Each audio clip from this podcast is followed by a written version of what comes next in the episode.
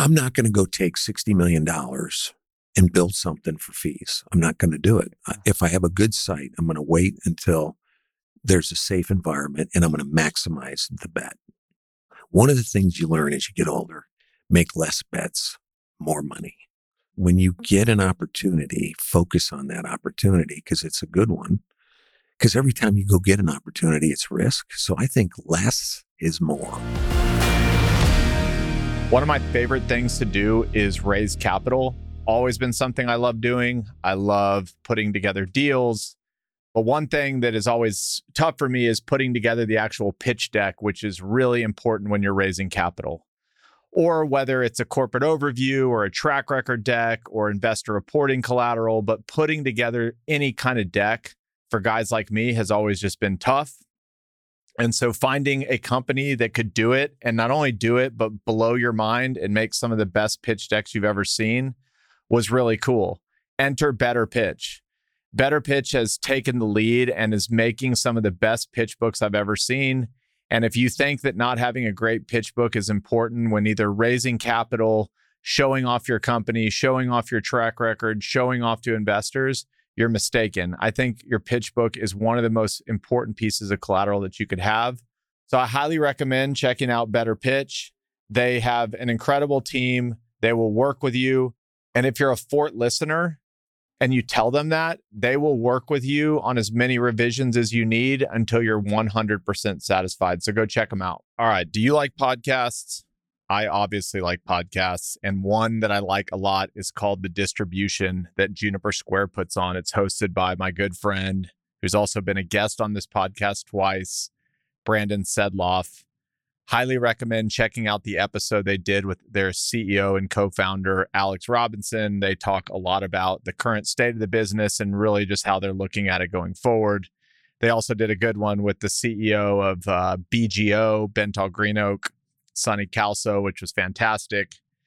Juniper Square has meant a lot to Fort Capital. Um, we have been one of their earliest adopters. I think we were one of their first 10 customers. And, and really, if you think of how we run our business, it's synonymous with Juniper Square. We use them in every which way we can. They continue to come out with new products uh, that our team devours and adopts. And we really aim at Fort as part of being the best operator in the world. A lot of that is how we deal with investors, how we raise capital, how we treat our investors, how we communicate with them and a lot of that just happens through Juniper Square. So I've been talking about this company for five years on my podcast for a reason and will continue to. It's just that good. One of the great joys of my life has been building Fort Capital, something that I have loved for a long time. One of the best parts about it is building it with our incredibly talented team across three offices Fort Worth, Dallas, and Houston, and our team abroad. We've built an incredible enterprise focused around a mission of being the best real estate operator in the world. We really believe the better that we get at operating, the better that we get in investing. We've built some incredible technology that gives us the ability to see data that others can't and operate our company as efficiently as possible and deliver better customer service to our tenants and really everybody involved. If you want to know more about our thesis, I encourage you to go to our website, fortcapitallp.com, where we talk about why we've been investing in Class B industrial real estate since 2016, hyper focused on it. You can learn how you can help us find deals, more about our technology and, and how we think about it. You can see job openings. Highly encourage you to check out our newsletter or follow us on LinkedIn. And you can do all of this by going to fortcapitallp.com. I have, growing up in the DFW real estate industry, been a huge fan of you. You're a legend around these parts. But I actually don't want to start the conversation in real estate. I would like to start the conversation on a road in Colorado that we talked about at lunch today. Sure. That I think was a big life changing moment for you. Yeah, it, it really changed my life forever because it got me into a personal relationship with Christ. But it's probably the best thing that's ever happened to me. It's kind of weird to say that a bad accident was good. Yeah. But there's so much good that's come out of it. Okay. So what happened? So I was a bachelor and, you know, I was raised a Catholic young and came to Dallas at 28 had an alcohol problem and got sober. I didn't go to rehab, but I went to AA meetings and I would go, I'd go to AA at noon and I'd go there at five and I'd stay there from five o'clock until they closed Hmm. because I was afraid if I wasn't there, I'd drink. Yep. And got sober and then started working on my life and my business kind of took off. And I was on a motorcycle trip with a bunch of buddies. So my life was good. I'm sober. I'm living in the world though. I'm actually building my business and it was going well. And I was in Aspen for the 4th of July weekend. It was a, and on a Friday night, July 5th, it was 1997 we're driving to Telluride and I was on a motorcycle and I tried to pass a guy in a pickup truck and I can close my eyes right now and see him with the window down and his arm on the window looking at me. And as I tried to pass him, he sped up and he was smiling at me. It was a two lane road. And so I said, okay, this guy's crazy. I'm going to, I'm going to just slow down and get behind him and then figure out a way around him. And as I started slowing down, he slowed down. So he was kind of leaving me out on the passing lane. I had the bike in higher gear, so it didn't have a lot of pep. So I dropped it into a lower gear and gunned it and got around him. And as I was getting around him, there was a car coming and there was a sharp turn. And that wasn't crazy sharp, but it was pretty sharp. And I just got around him and got into the other lane and I, I couldn't make the turn. It was either getting hit by that car or trying to make the turn. And I went off the road and it was right after Christopher Reeves, Superman, was paralyzed. And I just kept, they, they talked about how he kind of went head first into the ground. And even today, I can remember being in the air on the motorcycle going, I need to jump off this bike. And which didn't make a lot of sense, but I said, okay, I'm going to push off. And I pushed off. And then I kind of tried to wrap my arms around my chest to protect myself. And I thought I'd kind of fall and roll. And you know, if you're in, te- if you've been in Colorado, there's a lot of rocks, a lot of it's Oh, a choppy area, and the impact was incredible. I'd never gone through anything like that, and I was laying in the ditch, and my arms from my wrist to my elbow, the biggest piece of bone was one inch, Um, so it was like a puzzle piece, and so they didn't function well. My elbow was pushed out of the skin, and I had no pain. It was just all warm. Everything felt really warm. And I thought I was waiting for the blood to come out of my mouth, like on the Westerns, Yeah. and, and die. oh my god. And so for the first time in my life, first time in 15 years, I was praying. And because I'm a real estate guy, I was trying to make a deal because I was laying there going, I have no idea where I'm going. I think I've been a good guy, but I didn't know if I'd done enough to get to heaven. And so I started praying for the first time in years. And I just said, God, let me live. I was estranged from my kids because of my alcoholism. Yeah. I was sober, but they had not forgiven me and I had not gone back to work on that, those relationships. And I had a lot of unfinished business. I was laying there thinking, if this is my last breath, what is my, what legacy? Not my legacy to people. What have I done? And I was estranged from my two kids. There was just a lot of things. The girls, the type of girls I was dating, I, it just would not have been the way I wanted to go out. And all those things just started rushing through my head. And I was praying and I said, Lord, if you, I don't think I could probably called him Lord then. It was probably God, just let me live, you know, Yeah. and I'll change it up. And so I was there maybe 20, 25 minutes and I go, well, I guess I'm not going to die. Yeah. so I started thinking about what I needed to do.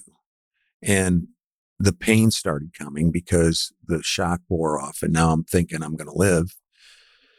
And so I had friends that came that I was riding bikes with that came back looking for me, but they didn't see me. And I couldn't yell because I had a full face mask on and or helmet and my arms didn't work. oh my gosh. So I crawled up the side of the, the hill and it wasn't terribly deep, you know, but I crawled up the side of the hill and just rolled over on the, on the road shoulder. And immediately a car pulled over and it was a couple from Lewisville, Texas on vacation. It was a husband, wife, and two kids. And they stopped. Small world, Lewisville, Texas I know. and they just sat with me and they called the police and then the cops came and then we called an ambulance we had to wait over two hours for an ambulance because it was Fourth of July weekend and you're in Colorado if nobody's working. And funny part of that story I told you at lunch is the couple that waited for me, they waited until the police came and then they left. And the husband, I had, they wrote their phone number down and I lost it, went through all the surgeries and stuff. Yeah. Cause I was in Gunnison in the hospital. And the guy came over to me and he said, you know, I got to tell you what I was talking to my wife about right before we pulled over to save you. And I go, what, what? He goes, I was trying to talk her into letting me buy a motorcycle. I said, that's off the table. so they put, I, I sat there, I put me in an ambulance. I went to Gunnison. I had surgery. The doctor said, I got good news and bad news. He said, the bad news is I've never seen anybody broken up like your arms. And he said, but I, I see skiing accidents all the time. So I'm the bet you're in the right spot to get it fixed. And I was so euphoric that I was alive. First thing I wanted was pain meds. So when I got pain meds, that was awesome. The cop wouldn't even give me Tylenol. I'm going, Tylenol? but and I went through surgery and I came out and I'm, I'm going to tell you one cool story. So I wake up, I'm sitting in bed. I've got my, I'm propped up in bed, a hospital bed, and both of my arms are propped up on pillows and they're wrapped in white gauze and there's blood oozing out. And I've got metal rods from here to here in each elbow. Mm. And it's, they're just holding my hands because the bone wasn't enough. They had to hold it out with the rod to, for it to grow together. Oh yeah. And this nurse comes in. He's a male nurse. His name was Paul. What I didn't know when he walked in is he had been a detective in New York. He'd been shot twice. The second time he got shot, he said, I'm out of here. He goes to nursing school and ends up in Gunnison, Colorado. He comes in and he looks at me and he says, You are a mess, but you're going to have to figure this out. And he wheels that table over and puts a bowl of Cheerios in front of me and my left elbow was was broken so he in my my right elbow my left hand he put a rubber piece of rubber between my fist and stuck a spoon in it and he gave me cheerios and he said you got to figure out how to eat Oh my god. so i start trying to eat and i'm spilling cheerios everywhere and i started crying because i started realizing that this was not going to be a quick recovery so he left me there and he comes back in and he looks at me and I'm, he could see I had teared up and I've got Cheerios everywhere. And he goes, he said, I'm going to take you outside and give you, get you some sun. I'm going, I'm in this bed stacked up and he takes all the pillows off, picks me up, puts me in a wheelchair, kind of gets my arms situated and he wheels me outside and leaves me under a tree. He said, I'll be back in about an hour. Okay. And right across the parking lot is where people that are wheelchair bound would pull up for therapy. So I'm sitting there watching a guy get out of the driver's seat, get a lift to bring his wheelchair up, slide down and get in his chair, close his car or van or whatever it was. And I watched that for an hour. And his message was, Hey, buddy, you're lucky. You're walking, you're going to walk and you're going to be fine. Quit pounding. And he came and when he got me back, I said, Paul, I ended up, we got really close. I said, I called him Paulie. I said, Paulie, I am in. I said, no more complaining from this guy. Whatever you tell me to do, I'm going to do. And thank you for, for leaving me out there. And so mostly it was a good ride. And then uh, as I got better, I really wanted to honor my deal with God. So I went back to the church I had been going to. And I just didn't feel like I was connected there. I was there, but I was distracted. And the thing that was cool is God kept kind of putting people in my life that knew me, that had talked to me about Jesus before, but I didn't, wasn't interested. This, I'm interested, right? So I had bought a house. I was a bachelor and in, I bought it before I left on the trip. I'm in the hospital recovering and my assistant says, what do you want to do about the pool? I said, just whoever was doing it for the last guy, have him do it. So I'm, I'm at home. So what they would do is because you break your arms really bad, they grow back too long and you can't supinate. So we'd have to wait for them to be healed and then they go in and break my wrists and shave the bones down. So like you would get better and then you'd know you had to go back in for another surgery. It's like congrats. We're gonna Right. And and the pain, you know, it was fine, but it was like, oh my God, you know, you're just starting to feel good and you're going back in. Yeah. And they'd break they break both arms. So I am they they I had nurses living with me and my son, and they would wheel me out to the pool deck to get sun. And again, my arms are up in the air with rods on. I can't do anything. I mean, they could have put me in traffic. I'm not I'm not going anywhere. and this pool guy comes up and he's a big burly guy and he I'm sitting there and he goes, you know, we asked what happened and I told him and I find out he was a music minister at a Christian church in Carrollton, Texas. And I told him this the journey I was on and I was trying to figure it out. And so he started coming every Saturday. And the first Saturday after that conversation, he brought me a Walkman and a and a cassette. And he would just put it on my head and push the button and clean the pool. And then after he was finished cleaning the pool, we'd talk about it. And the first time I wasn't sure I was interested. And then I started really looking forward to him coming. And then I had a couple other friends that were coming over and witnessing. I John Maisel from East West Ministry took me under his wing. But long story short, July 5th of 97, March 22nd, on my pool deck, I accepted Christ. And it was a immediate life changer for me. It was like euphoric because I was always afraid that people would figure me out because I never really liked who I was. I tried to be good, but I, I didn't love me. I would try to portray who I was, but I wasn't really that guy. And deep down in, I knew.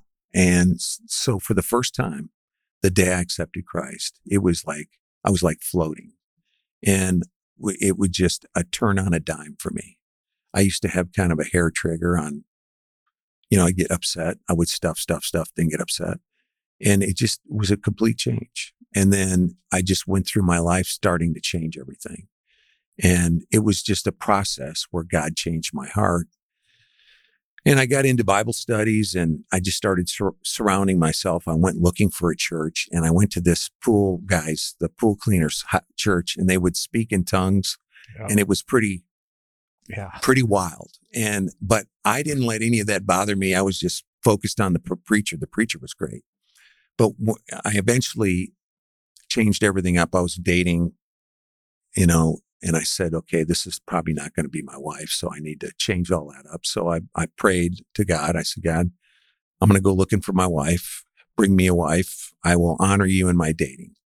And 90 days after I said that prayer, and I said it in earnest, I met my wife on a blind date. And we had our first date. We didn't have another one for a month. But then the, the second date, I sat there, we're, we're, we're having our dinner. And who says, I'm 40, 47. and I'm sitting there saying, I want, you know, I want to honor you in our dating. If I, I'm looking for a wife, this is like, you know, she hasn't had her first sip of her margarita yet. and I said, but this is where I'm at in my life. I said, I'm, I'm so grateful to be alive and I've had this faith conversion and this is who I am. And if, if this scares you, you're, you, you should be with me because yeah. this is the road I'm on. And my wife, who is the sweetest, best person I know on earth, just looked at me going, where did this guy come from? And from that day on, we were, we were connected and we, I proposed in October and we were married in November. And we honored the Lord, you know, all the way through it. Instead of jumping in the sack, we were getting to know each other. And I will say, I've never, I have the most security in my marriage that, you know, anybody I know. I just know I'm locked in for life. And, and I think it's because God's blessing us. That might have been more than you wanted to hear, but that was no, that was exactly how I hoped we would start. One thing you said in there, uh, there's a few things, but I, I, wrote down one, which was it. There was a uh, let's call it a pile of bad relationships that had stacked up pre-crash, yes. yes. and I think for a lot of people, we tend to tell ourselves a story that like either those relationships are tarnished forever or we have too much pride to go fix them or we don't even know how to fix them Right. Maybe we really want to fix them, but we just don't really know. And I know I've had that experience in certain stages of my life where I've ha- burned bridges, sometimes unknowingly. Can you just speak like a little bit about how you go back into the pile of bodies that you've stacked up and start bringing everybody back to life? So, in getting sober, AA teaches you that you have to make a list of all the people that you've offended, whether they know it or not. Like if you stole from them or you have to make a list. You got to clear all the debris out of your mind so that you can go anywhere and you've made per- personal amends. If I owe you money, I got to go to you and tell you, I realize I owe you money. And if I can't pay you, if I'm supposed to pay a hundred bucks, I got to pay you five bucks a week, whatever it is I can pay you, but I have to make amends. I have to make it right. And it may not, now it's your choice whether you forgive me, right? Yep. So what they do is they teach you go make amends. So like I wanted to be able to walk into a room and if I had offended you, at least you know I've addressed it. Now Yep. you may choose not to forgive me, Yep. but I can look you in the eye and know I've dealt with it. Yep. And then if you want to be mad at me, like my ex-wife was mad at me for 20 years and then she forgave me. And it was a big day. I still get choked up thinking about that one. But so through AA, I thought that they would see my change in my life and my kids would forgive me or they would come to me because I was seeking them. And I realized that the pain was too deep. So, and through my wife, Keely, she really helped me because she said, Bill, you have to fix this. Like my daughter would come and be in my presence, but you could tell she, she loathed me. And I would try to get along with her, but I didn't really address it. And we were visiting. I, I was introducing my, my about to be wife to my daughter, Kelly, who is now, we're like so tight. And So- Kelly shows up and she's rude and she's she's not want nothing to do with me. And Keely goes, You got to fix this. So we're staying at the Drake Hotel in, in Chicago. So I call she said, You call her and you get her in a room and you're gonna go sit in that room until you get this figured out. I said, Wow. okay. So I call Ke- Kelly in the morning and I said, honey, I'm coming down to talk to you. And she goes, no, I don't, I don't really want to. So I go back to Keeley, who's my wife. I got a Kelly and a Keeley and a Kaylee. oh my And I know. But so I go to Keeley and I go, Keeley, she didn't want to do it. She could get get back in there and call her. You're going down there. So I go down there and we get in a room and it's it's just a cry fest. And the deal that I made with her in that room that day was I lived in Dallas, she lived in Illinois. I said, I'll go to counseling with you every week. You pick the counselor and I'll be there. So for 18 months, I would fly to O'Hare, drive two hours, have dinner with her, go to counseling, get up in the morning, have breakfast, drive back to O'Hare, come back to Dallas. And in the beginning, it was, it, it wasn't every week, it was every other week. And I did that for a year and a half. And it was about just showing up. And I just kept going. And I got to tell you, the counselor should be disbarred. She was horrible but but I was just in there showing up, you know. And one day, one day, I swear to you, one day I'm in there and we're done with counseling. And my daughter Kelly looks at me, she goes, Dad, you don't have to do this anymore.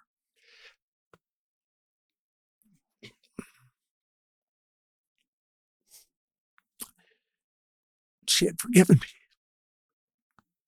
There's a lot of guilt in life for the mistakes you make.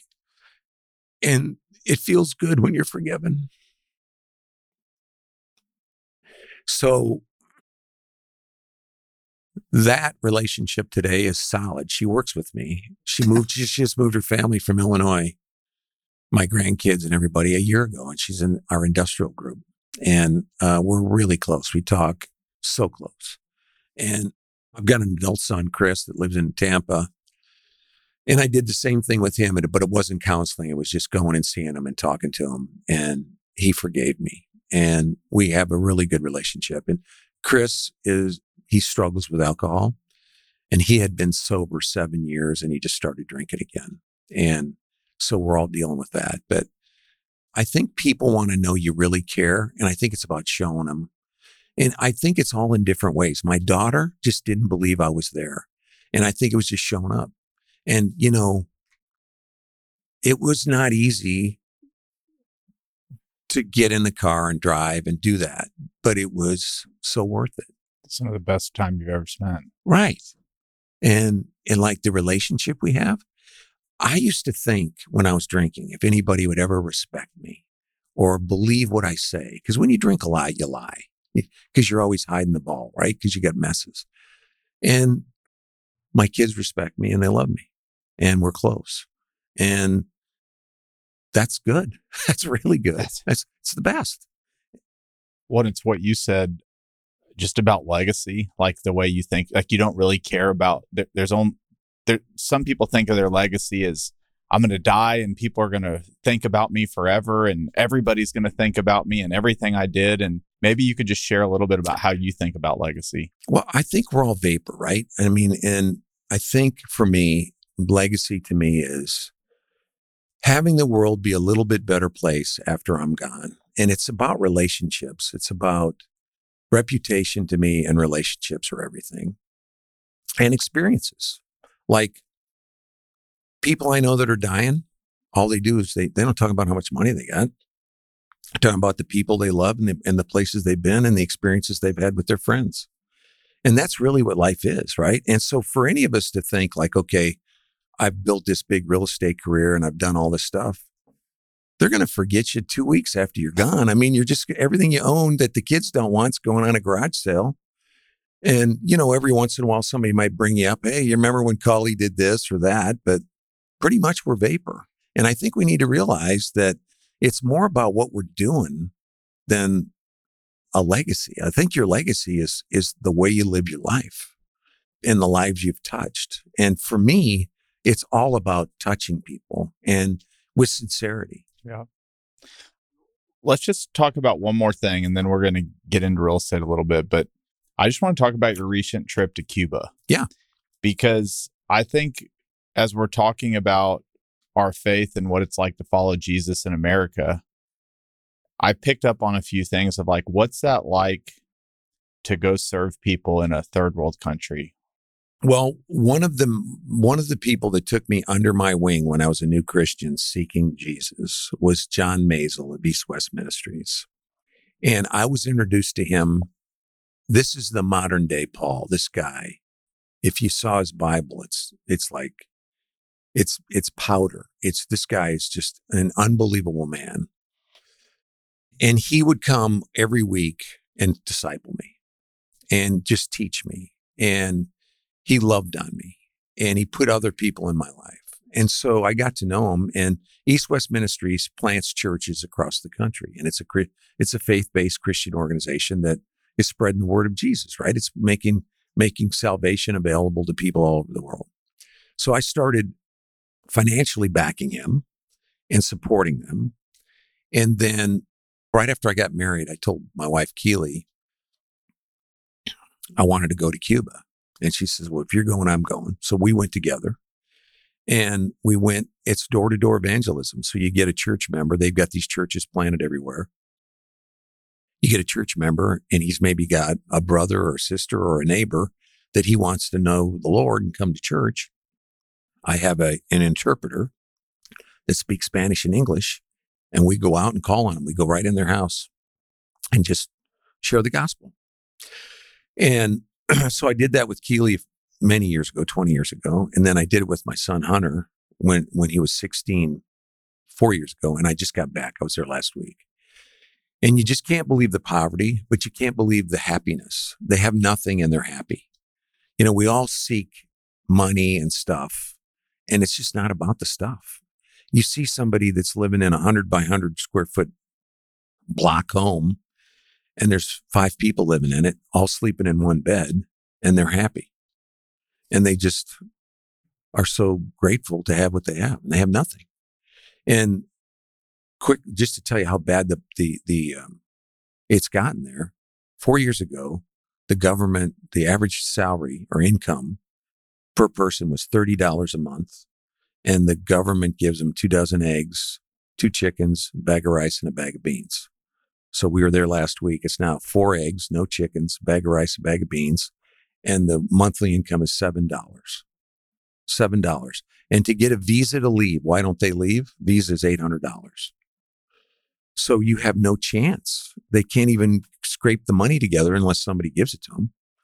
And the our interpreters were making twenty five dollars a day, and because they're interpreting for us, which is a ton of money for them, And both of my interpreters are saving money to try to get a visa to get out. And 400,000 people left Cuba last year. But, but the experience was one with my son, witnessing my son in service was incredible. So awesome. So awesome. And, you know, at a young, he's a young man, but he's got a great heart and I'm proud of him. And then I was with 11 other men that I really respect. Some I knew, some I didn't, all very successful in business, very humble and just focused on being in service as far as sharing their faith, helping people any way they could. I don't think you can outgive God. And I, I mean, I'm a big believer in giving money, but I think giving your time is the number one thing because you, you get more out of it than you'll ever give. Yeah. And I will tell you, I was glad to get home, but it was an unbelievable experience. What's the common thread? What do people over there pray for? What do they want? They want, they want a better life. They just want, they, they you know, like I ask, you know, do you have elections? Yes, but it, it, they know it's not real. They're all just pretty much beaten down with they think that this is their lot in life. All of them pray to get out. They're all looking for a way to get out. Yep. And none of them really have it. And I mean, I think you could overthrow Cuba with a pitchfork and a couple of shotguns if we went down there. I do. I kept telling this group I was with, I said, guys, we need to come back with a barge yeah. and just save them because you want to save them all, right? But the, the and you talk to people like the older people, they're just very worn down Yeah. because they saw the good days, right? They saw they saw commun- democracy and now they see socialism and communism. and communism and it doesn't work. And I mean, they're just milking them. It's terrible. All right. Let's talk about real estate. You know a thing or two about it. Awesome. How did you even get in the business? So my dad was in real estate. My dad was, I, I respected my dad. I looked up to him big time. And from a very young age, we were poor. And my dad, uh, when I was like three years old or four or five years old, I was old enough to remember. He had been working in a car dealership and it went broke. And so we went to real estate school and we lived in a farmhouse rent free from our rich relatives. And my dad got in the real estate business and I watched him get into it. And he was in a town of 8,000 people. So like when we were six and seven years old and somebody wanted to be a cop and somebody was a cowboy or whatever, I was a real estate guy. So I never knew what it meant, but I always knew that was all I was ever going to do. And one was because I really respected my dad. And two, it, I just wanted to do it. And so as I grew up and I got to college and, and I came back home and I realized I was in a really small town and the deal sizes were too small. And my dad would sell a house eh, or lease a storefront and maybe go do a little small build a suit for 8,000 square feet. And he was very well known in the city and very well thought of. I really respected how my dad was respected. I, I, I admired him. But I realized early on when I was there after college that I need, I wanted to play bigger and I didn't know how to. So I started driving to Chicago and it was when fast food was rolling out. So this is in the 80s, right? Fast food came in the 80s? Well, yeah, 80s, 90s. It's Oh, when wow. it's when fast food, like when McDonald's was expanding and Yeah. Burger King and all of them. I mean, they're everywhere now, but they Yeah. were. and so I would go up and I would go look for pad sites and I would go try to tie them up. I didn't have any money, but I tie up two acres and sell one off and have one. And I started figuring out, you know, the real estate business. And I would go back to LaSalle, where I'm from, and I just realized I said, I, I got to go figure out another way. My alcoholism was strong at that point, and I had a buddy that was buying four wheel drive pickup trucks and he went to Dallas. He was buying them up there and selling them here. And I came and I came with him and I just saw Dallas. It was the early 80s and they're building buildings everywhere. It was right before everything oh, collapsed. Oh, yeah. We'll talk Got about here right before that. And uh, I said, okay, this is where I belong. And I went back to my dad and said, hey, Dad, I'm going to go try Texas. And he said, I don't want you to go. I always thought you would take this company over, but go. You can always come home. And I loaded up my stereo and I had 300 bucks and I came to Dallas and I knew no one. I, I followed a girl. I'd met a girl. I was, I got married young and a divorce and I was still drinking heavily. 18 months after I got to Dallas, I got sober. And then, you know, I was broke. So I took a bunch of jobs that I had to take because I needed the money. Yeah. So it was like watching your house burn down and you don't have a hose. You know, I was just knew I was burning time. And I just, it was driving me crazy. And I kept thinking maybe I had a chance here and a chance there. And I was working for a developer that got into the S&L business. And he said to me, we were building office condos on the tollway, office condos. Don't recommend it. but he got in, he bought, it was Don Dixon. He bought Vernon Savings and started it. And he said, you can have whatever you want. I'm selling this real estate to another company. And they took me and I could convert them to leases. And I converted them to leases and I made a little bit of money. And I said, I'm going to leave. And I went and got a business card printed and I worked, I remember saving money to buy my fax machine and I worked out of my, my, my extra bedroom at home. And I just started, I decided I was going to be a tenant rep broker because I didn't need any money. And I thought, I always thought office buildings were cool. And I said, I'm going to go figure out what makes it all work. And then I'm going to go be a developer who knew, you know, a little bit of delirious thought, but yeah. I thought you never know. And so that's what I did. And I ran out of money and I would go to the mailbox and it was in the days when they would send you a credit card. And I would be like, like two months late on my mortgage payment and a couple months late on my car payment and a credit card would show up. And I go, okay. And I'd use the credit card and I'd just keep going because I just said, I'm going to, I'm going to do this. I'm going to just do it no matter what. I'm going to keep going. I would, you know, I started making some money, but it wasn't much. And what I did was my first business idea was the RTC was kicking everybody out of these buildings because people would go take 20,000 feet. They'd get five years of free rent. And in five years, you have to pay rent or, or pay rent, but the rent was incredible or two years of free rent. It was a 10 year lease with two years. And when the two years came up, they really needed 5,000 feet. They're in 20 and the whole thing blew up. Right. Yeah. So all these people were getting evicted. And I thought, well, that guy's in 20, but he really needs five. So I started calling on them and I said, listen, I know you got evicted, but I can go find you space. And they would hire me and I would go to the other landlords and I said, this guy needs five. I know he's been evicted. And I agreed to take my fee when they got their rent. So instead of getting the four and a half percent, I take six. And I, my God, I found a business and I had all these people and I was starting to make money. And then I had people wanting to come work for me. And then I was in the business. And, but the first good idea I had was going to these guys that were getting evicted. And I started building up this cash flow.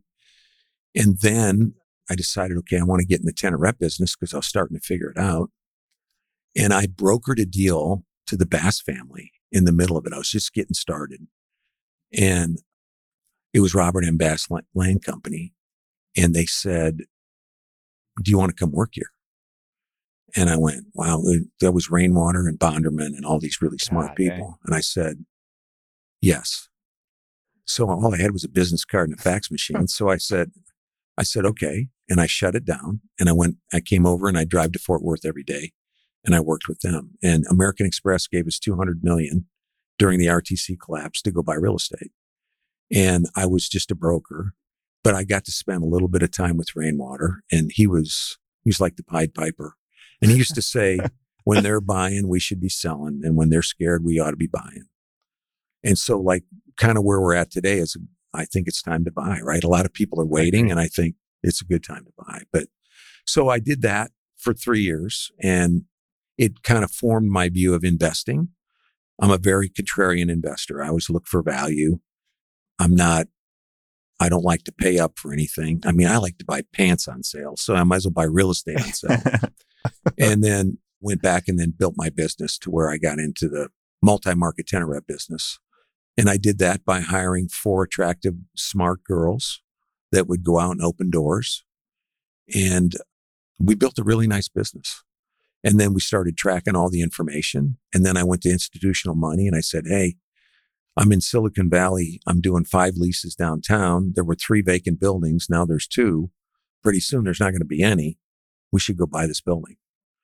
And then I started getting traction with that. We started buying buildings and I got in the investment business and then I loved that.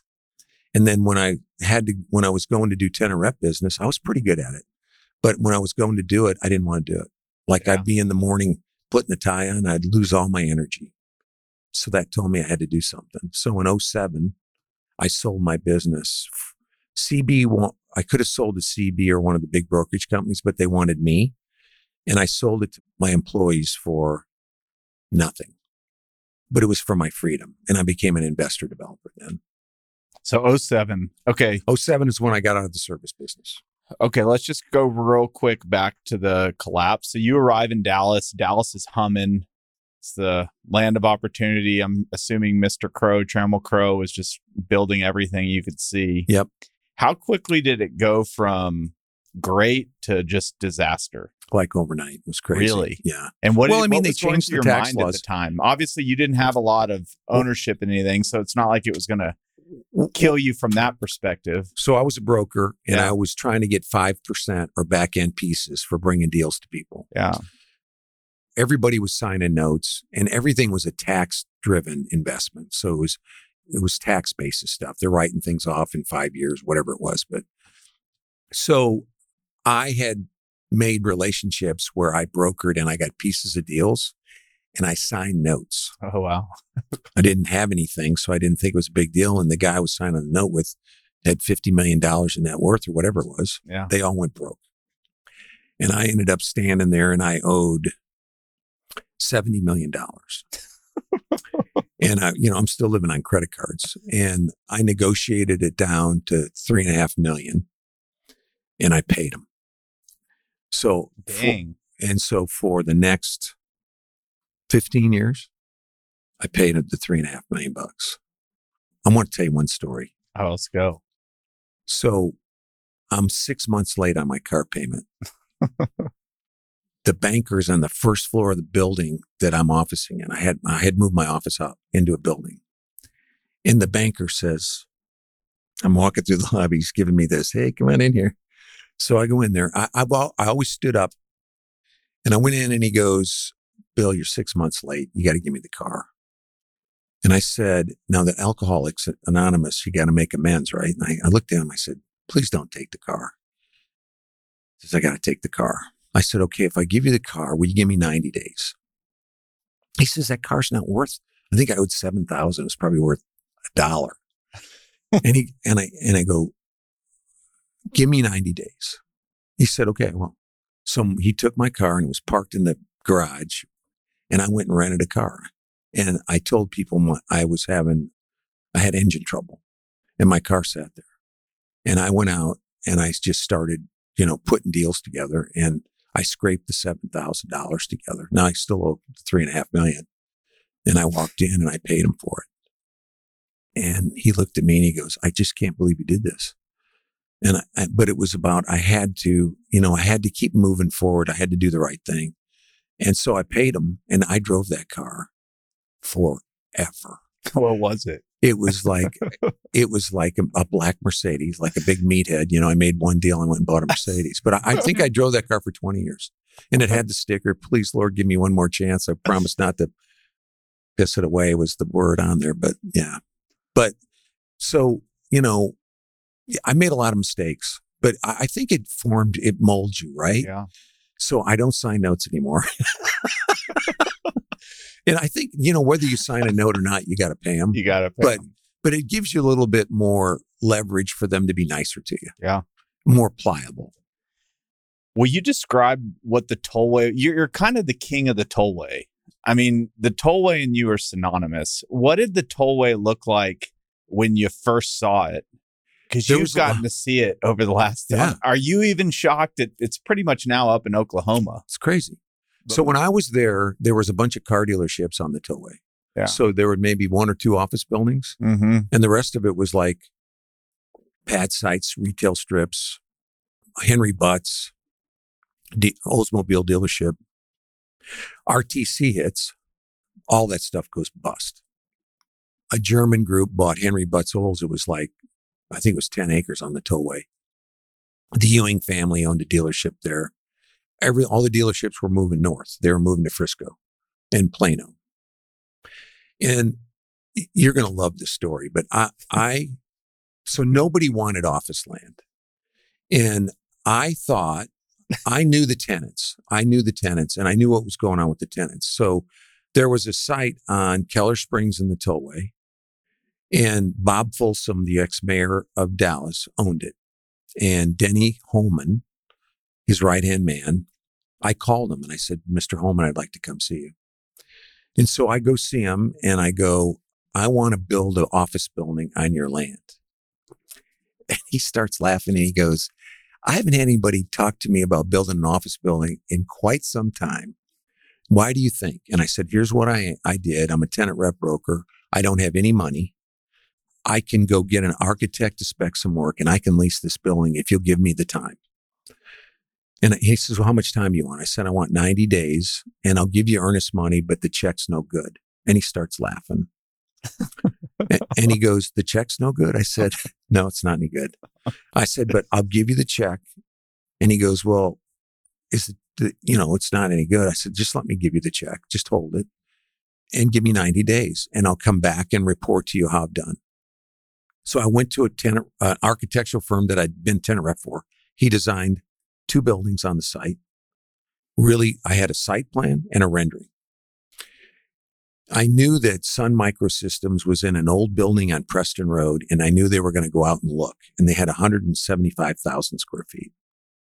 So I called, I designed this building, really efficient plates, because you learn that through tenant rep. And I built this really cool design. design. It was a picture, it was nothing. And I went and called Sun Microsystems, and they had a broker, and they connected me to the broker. And I actually got traction from them and this was not an efficient market like it is today. So I start actually negotiating and then I go, Oh my God, I got to figure out what this costs so I can figure out what it should, what the rent should be. So I went and found, I had a, I hired a guy. He became my partner and he helped me get a budget and we put a budget together and we had a rental rate. Then my time expired on the land. So I go back to Folsom and I go, look, I'm, and I showed him the letters of intent going back and forth and I showed him the budgets and he goes, keep going. I'll give you another 90 days. I love it. And so believe it or not, then I got Sun Microsystems into a signed letter of intent for 175,000 square feet. Not one time in that whole process, I went to CarrAmerica, Bill Vanderstraaten, who's now at chief.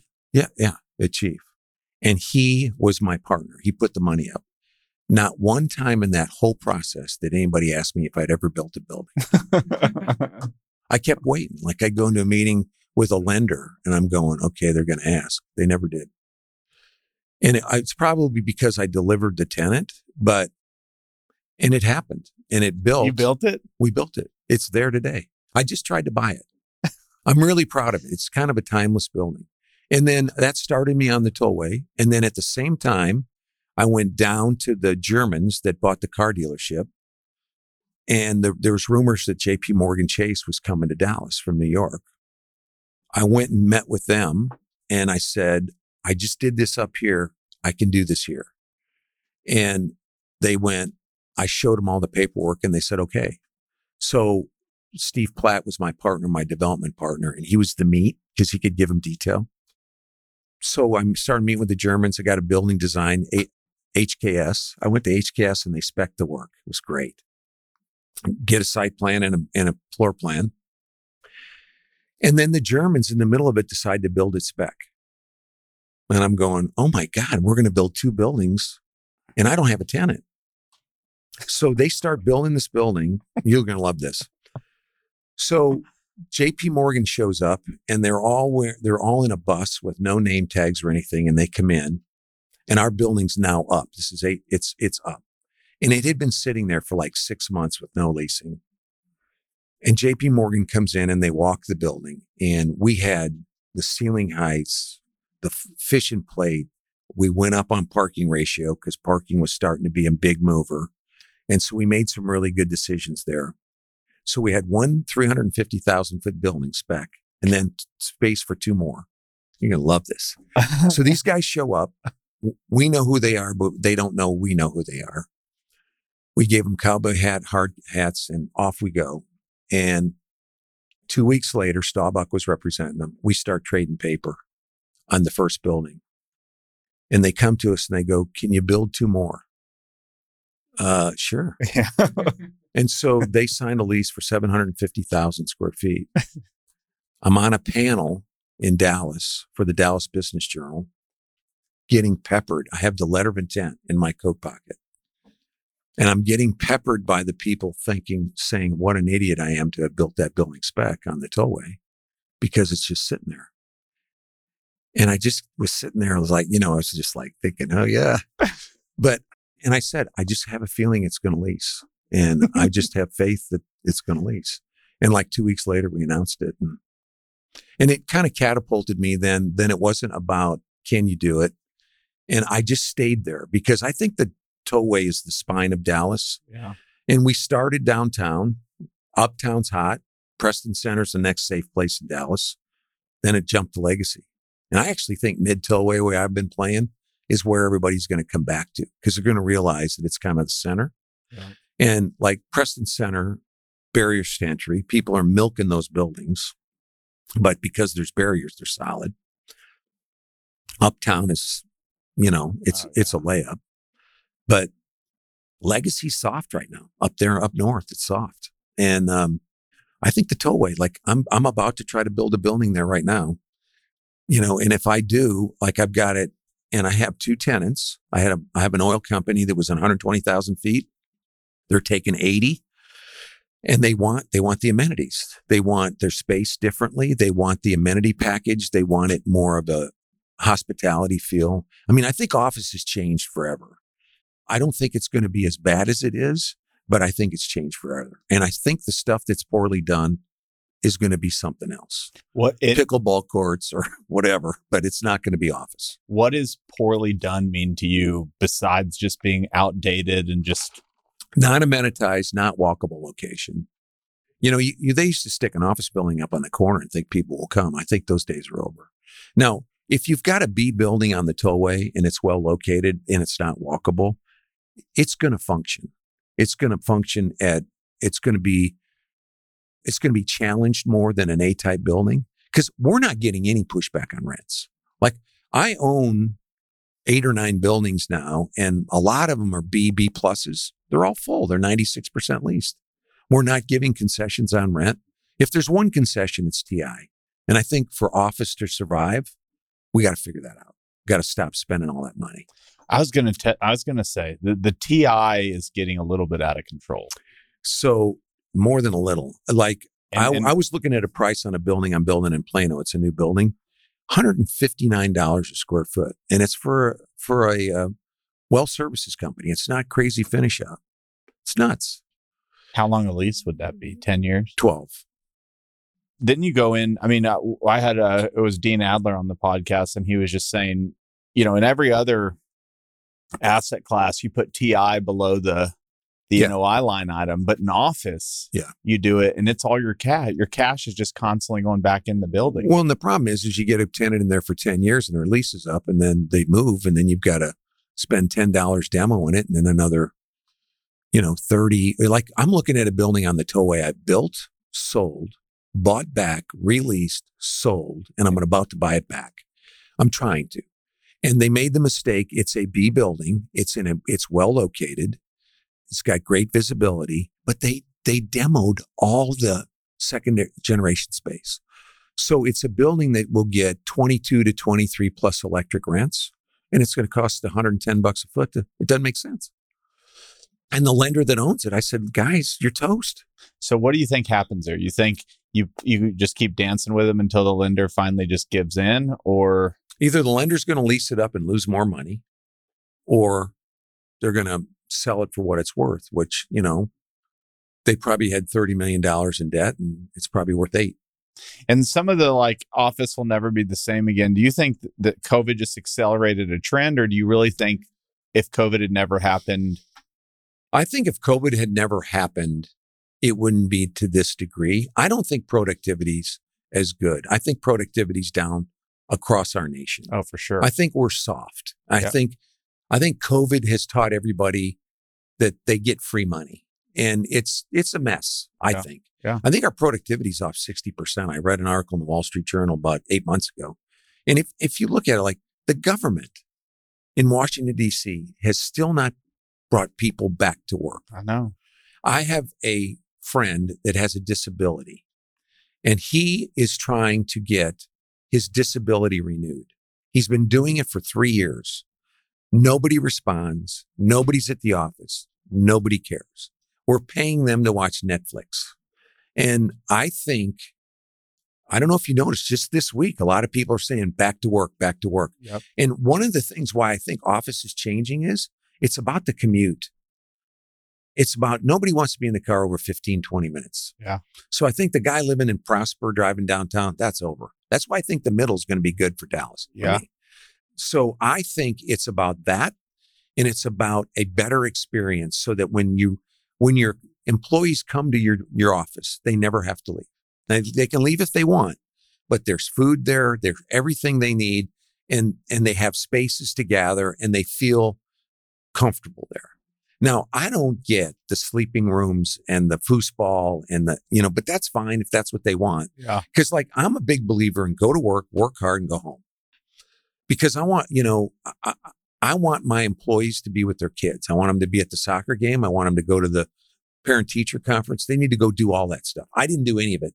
Yeah. Now I did it on my second batch. You know, I've been so much better. When you're older, you're smarter. But, but in so, but I think you want to build amenities in, a, in a, an environment where they want to stay and they can be more productive and they feel loved, that you care. I think employees need to know you care about them.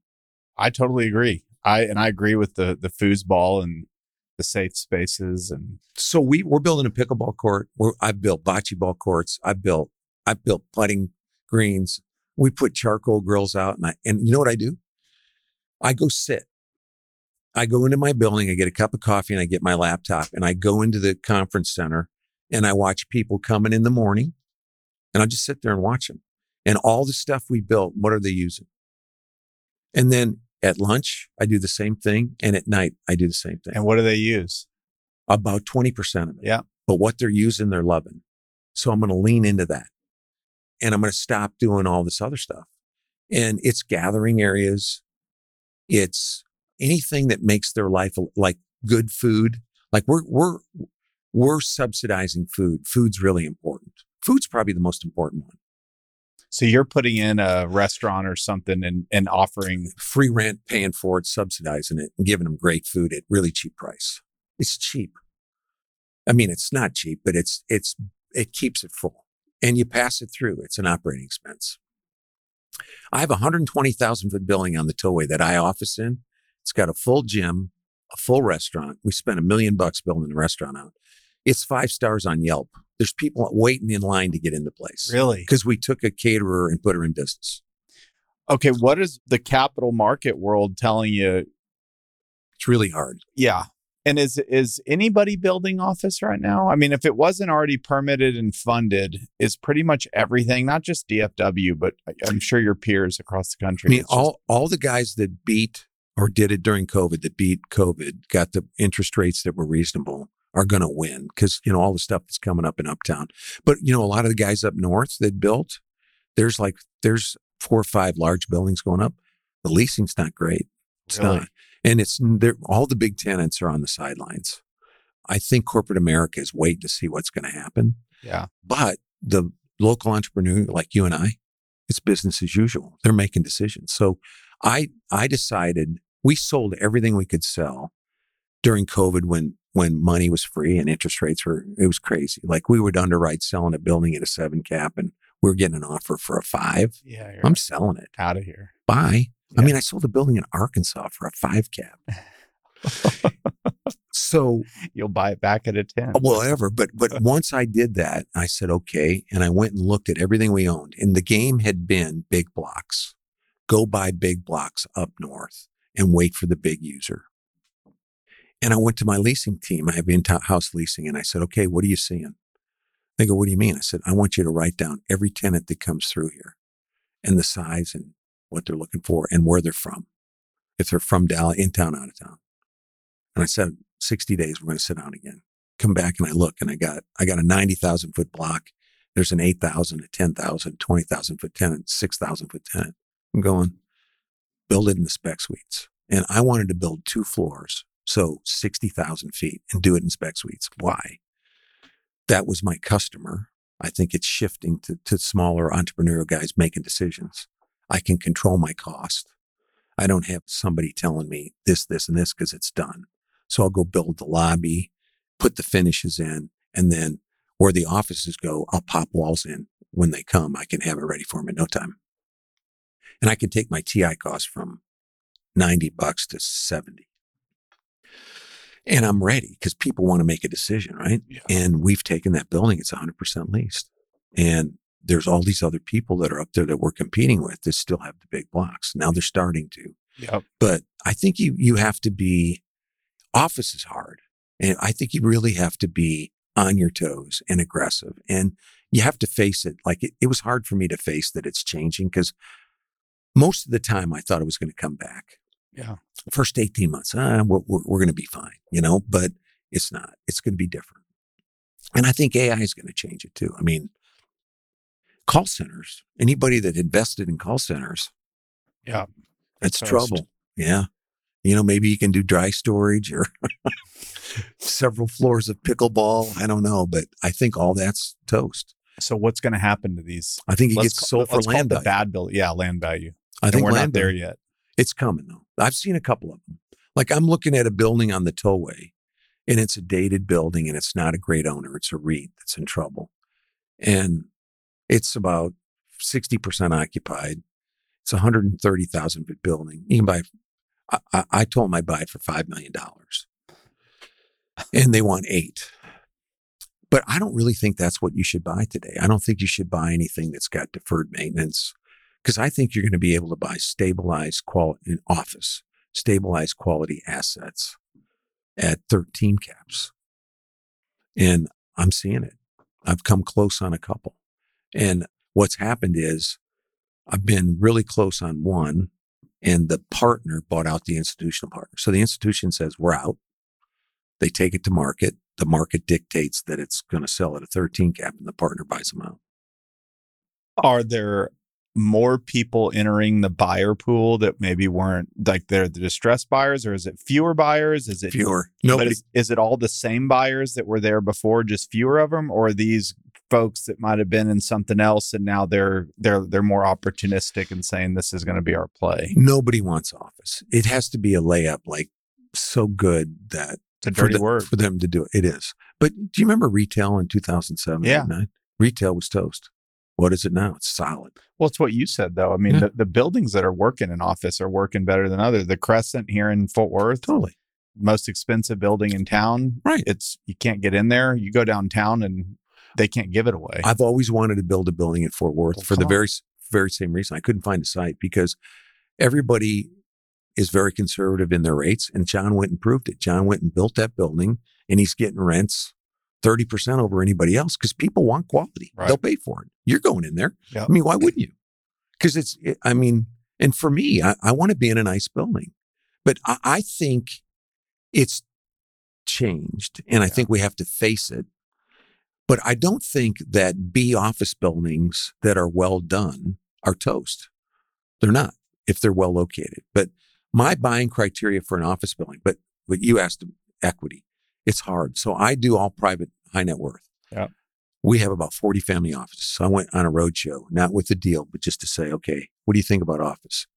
All of them to a person said, we have had good success with you. So we will give you some money, but it won't be what we normally do. Yeah. So I, you know, if a guy normally gives us, a family gives us 5 million, it's probably going to be a million or less. Yeah.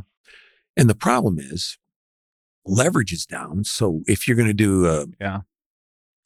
$70 million building, I need to raise three, $35 million. So it's just a big raise. It's a big lift. Has construction leveled out or is it still going up? I think it's starting to, and I think it's more in labor than materials. Yeah. Because I think people are their job, their pipeline's drying up. But we haven't seen any material savings. We the one we're building in Plano, I think we cut four percent out. But that we started that a year ago. Well, I was talking to Barry last week and he was saying, I guess he's on the board of a big contractor in Dallas and they were saying that they're busier than ever. And he's like, how could that, you know, how could that be? And he said, well, it's usually 70% private, 30% government. And now it's just 70% government, 30% Yeah. private. And the government pays well, pays a lot. They're the, the best customer you could actually ask for once you get in bed with them. Right. All the contractors that we normally use are are focused on government work. You know, none of them really want to do it. They still want to go build office buildings and industrial and whatever else. But you know, you got to you got to feed the beast, right? But Yeah. I I think I think the best opportunity is going to be office if you have the the guts to do it. But you have to be really disciplined in what you buy. And I think like what John's talking about, he, John Goff, he wants to go buy quality. And I think, I think you will be able to buy quality at good prices because you've got institutional owners that are just taking a broad brush and saying, get rid of 20% of our office or 30% or whatever it is. What do you think they're going to do? They're going to sell their best stuff because they're not going to sell their bad stuff. They're not going to get anything for it. Have you ever thought about building, and maybe you have, and but have you ever thought about building the the class double A tower crown jewel? Or I've always wanted to. Yeah. And I'm kind of thinking, so like we would build six to eight buildings a year, right? starting in when 07 or oh, yeah, whatever. I mean, like not not every year, but in the last few years, we were doing a lot of building buildings for companies. Like you know, we had a so we do a build-to-suit for people because it was it's low risk, it's great, and those days are over. I mean, I think maybe a guy like me is going to build two really well done buildings, if maybe one, a year. Yeah, if I'm lucky. Starting when? I think it's now. Like I'm I'm about to I'm going to see if I can raise the money for the one I'm building now. Yeah. And And then is it, It- buy and hold? Because there's probably no buy and sell market right now. Yeah. so I, I talked so then after I talked to all the private networks, I went to institutional. Here's institutional's framework for buying office. No deferred maintenance. 80% of your equity back in five years in cash flow. Two and a half multiple. So no deferred maintenance, stabilized. 80% of your money back in cash flow, two and a half multiple. Wow. That means you're buying a quality building at an 11, 12, 13 cap. And so, like, my view, seller's view is here, money's down here, and the sellers are coming to it. And I think it's going to happen this year. I do. But I think everybody's waiting because they're afraid to be too early. Yeah, I think now's the time to buy. There's no debt or equity.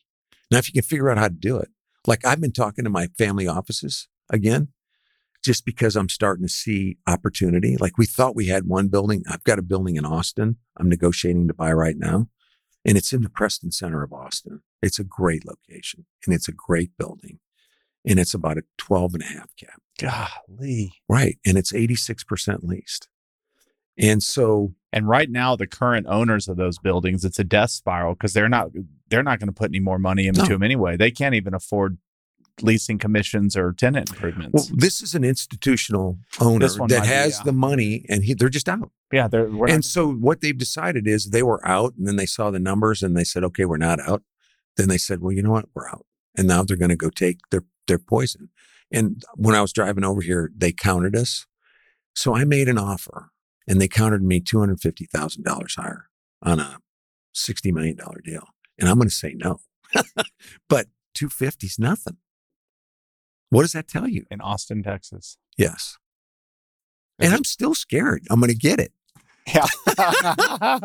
it was fun to negotiate. But I mean, you get it and you go, okay, Shit, why did I get am it? Am I supposed to get this? yeah, that's you know, that's where you go pray, right? God, Yeah. what am I supposed to do? yeah. Give me peace about this. It's fun though. You started uh doing multifamily industrial. Yeah, I uh, I love my team. I've got like 26 people. I got 100 in my company, but I've got 26 people in my office, 26, 27. Best people I've ever had. So happy, great culture. It's awesome, flat. We all talk. It's, we're, we're, I love it. Got a lot of good young people. It's awesome. And, you know, cause in my career, I used to want bigger and more. Yeah. And I got up to like 280 employees and Jeez. it was crazy. I didn't know what anybody did or who they were. It was terrible. It was no fun, but I have a really good group and I, I love the culture. And I said, okay, the problem with my business is it's all built on me. So I'm the rainmaker and I go start everything and then they finish it. I, I don't like to finish stuff. I like to go create it, deliver it, and go to the next thing. And I like that. Right. And I have all these really talented people that get into the minutia. And and I'm a big believer in do what you're really good at all day long and let somebody else do that other stuff instead of messing with it. Like I remember when I was a broker, a guy said to me, I'm dy- I have dyslexia. So reading's really a problem for me, especially if I don't want to read it. And it's like a 90,000 foot lease. And he goes, okay, I want you to read the, I want you to read the lease over the weekend and give me your comments. This is my client. I looked at him and I said, you don't want me reading your lease. He goes, What do you mean? And I said, Listen, I'm here to negotiate the terms and make sure that they honor them. I'm not your lawyer. You got to get a lawyer because I'm going to do a bad job. Now I can go try and do this and I'm going to come back and I'm, it's going to be worthless. So let's just save the time and have get the lawyer to do it. And that's the first time I ever had the guts to say it. And ever since then, I've never done it. And because I'm not good at it and I don't want to do it. So I, I was worried about my team because I'm 70 Yeah. and I'm sitting here going, holy cow, how did I get this old? And I got my daughter just moving here and I want to protect them. And I love them. And so I said, okay, I'm going to diversify. I had a guy I've been trying to hire. I bought Wilcox from Ray Hunt 35 years ago, and he was running Ray Hunt's Industrial. He was running when he did started Meridian Industrial REIT. His name is Tim Keith. And I said, Tim, uh, come work for me. And he said, no. And then he went to Reef and then he left Reef. And I said, Tim, come work for me. He said, no. Then he went to another job and he just kept saying no. So I'm in Nordstrom's two years ago buying pants on sale after Christmas. and there he is. And he looks at me. I go, Tim, what's Some up? work for me. He goes, I'm a free agent. I said, maybe this is the time. Come on. So we get together and he, he had been working on the bullet train and he told me it was about to unravel because they were, were not going to go forward. And so I had the right guy. I'm a big believer in betting on people. So I hired him, made him my partner in industrial. And we got in the industrial business. We bought 400 acres in South Dallas. We bought 200 acres in Sanger and we started trying to buy industrial. We've been trying to buy bigger stuff, but not million square footers, but two to 500,000 foot buildings that have maybe 18 months to two years left on the lease. Yep. What everybody else is doing, Yeah. right?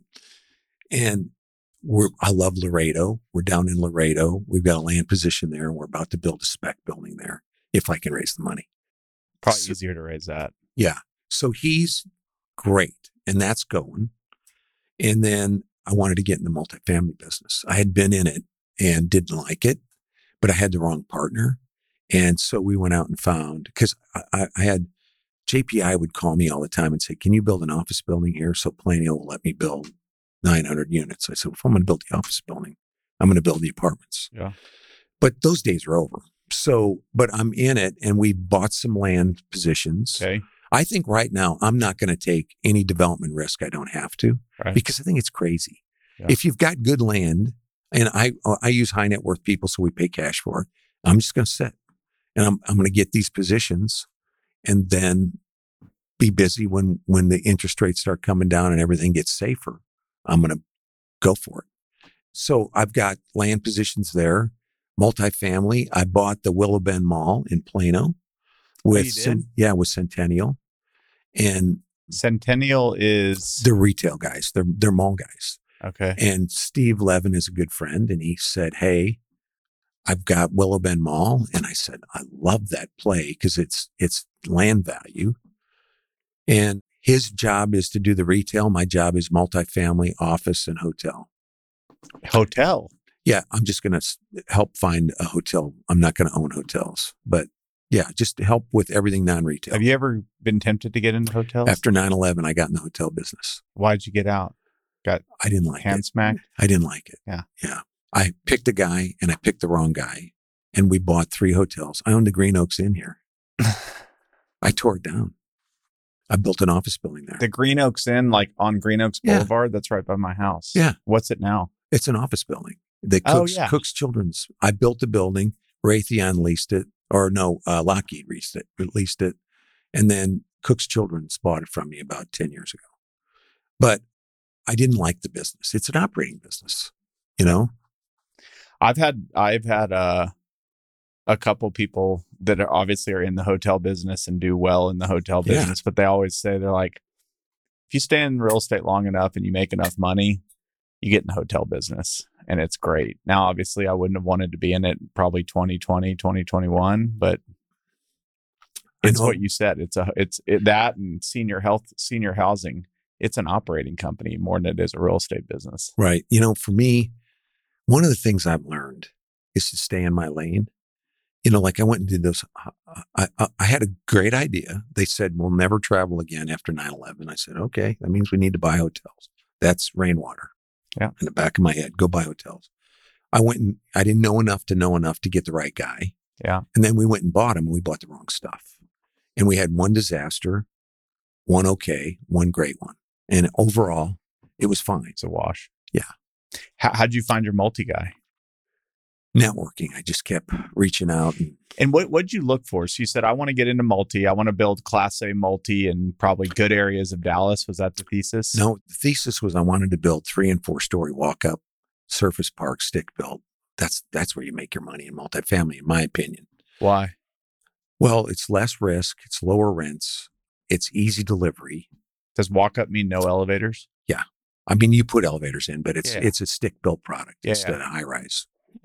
And so, because when I started, I wanted to go out out north and build apartments, and then build office buildings with it. But and I think mixed use is the answer going forward. But so now what what what what it's morphed into is so Willow Bend. When he came to me with Willow Bend, I said, I'm in. And so what we're going to do with Willow Bend is a million square feet. We're going to tear down 700,000 square feet. We're going to make it smaller. It's too big. Their Centennial's going to do all the retail. We got, we just got zoning approval. We go back to the city council in two weeks. So I don't have it yet, but for about 900, 950 units. So that's four nice projects in a primo location. And we bought this mall at a price where I'm buying it for land value and I've got 5,000 structured parking stalls there. And I'm going to make it a walkable location. And I'm going to stick an office building right up next to one of those parking garages. And I'll be 30, 40% under cost, you know, in the only walkable location in all of Plano. And I think I'll kill it. That now that's where you could go build a special building because it's got courtyard and food. I'll send you the deck when we're done. What we're going to try to mirror the domain. Is Centennial Mehrdad? No, Centennial is Steve Levin. Okay. Mehrdad's. He's a stud. God, I love him. What a! I've actually never met him. But He's I- great. Most prolific guy. He's got more guts than anybody I've ever met. No kidding. he's not afraid of ri- risk. You know, some of these guys don't have the risk gene. He, he's boom. He's all in. and he's good. He's really good. And he does it with Uh, like three people. It's crazy. How do we go buy Ridgmar Mall together? Is it is it for sale? Well, it's been in this. It, the, it, the CMBS note has been in forbearance since like 2016. I mean, if you drive by it, it is toast. Is it a good location? Oh, it's right there by Shady Oaks. It's it's one further Right down from. It's it's on 54 acres. It's been busted up forever. Let's look. Neiman's left. Everything left. I've So wanted to buy that. For, Neiman's is in Willow Bend, and we're trying to. And I think the economy's helped us because they got nowhere to go, and they've got their own issues, but they've got nowhere to go. If if Neiman's leaves Willow Bend, we have a land deal, not a mall. I, well, that's the whole problem with the malls. Well, if you got one anchor that sticks, you got to buy it for land value, or right. you know. But I would be all over that because you know Fort Worth. It's hard to find that land. That Yeah. land is awesome. It's this is incredible dirt. Maybe we have something to work on. I'm in on this. that. All right. You were once young. It's a challenging industry. I was once young. If there's young people still listening young. to this, Yeah. or people getting into the industry, I think it's a time where there's people that have been in it or are, are wondering, should I stay in it? There's people that haven't been in it coming out of college. It's if you're getting into real estate in like 2010 to 2020, 22, it was the greatest thing ever. What would you tell folks right now? I think we're really lucky we're in Texas. My daughter, Kelly, I've got a daughter, Kaylee. I've got a Keely, that's my wife, but Yeah. I want them in the business. It's, and I love them. And I think real estate is an incredible industry, but everybody looks at it like it's easy. And we all know it's not. It's not. And so, I mean, it's work ethic and creativity and commitment. But I think it's good to get into an industry now where there's chop because I think you learn more. Yeah. Like my daughter moved here and it, like the, you know, everything stopped. And it's so slow in our company because we're, I'm not, I'm not going to go take $60 million and build something for fees. I'm not going to do it. If I have a good site, I'm going to wait until there's a safe environment and I'm going to maximize the bet. One of the things you learn as you get older, make less bets, more money. You know, I got a guy that I invest with that's really creative. And I said to him, we had a deal in Austin. I was his partner, his money. It was a great deal. And he screwed the whole thing up because he's got too much on his plate. And I said, if you would do half the business, you'd make three times the money. And so I really do think when you get an opportunity, focus on that opportunity because it's a good one. Because every time you go get an opportunity, it's risk. So I think less is more. Yep. All right, Bill. This has been a great day. Awesome. Thanks for joining me today. Thanks for having me. I mean, you got all these frothy names. It was it was uh, a pleasure to be included. This was it was a real honor. Thank Great. you. Thanks. Thanks for having me. I hope you've enjoyed this episode of the Fort Podcasts.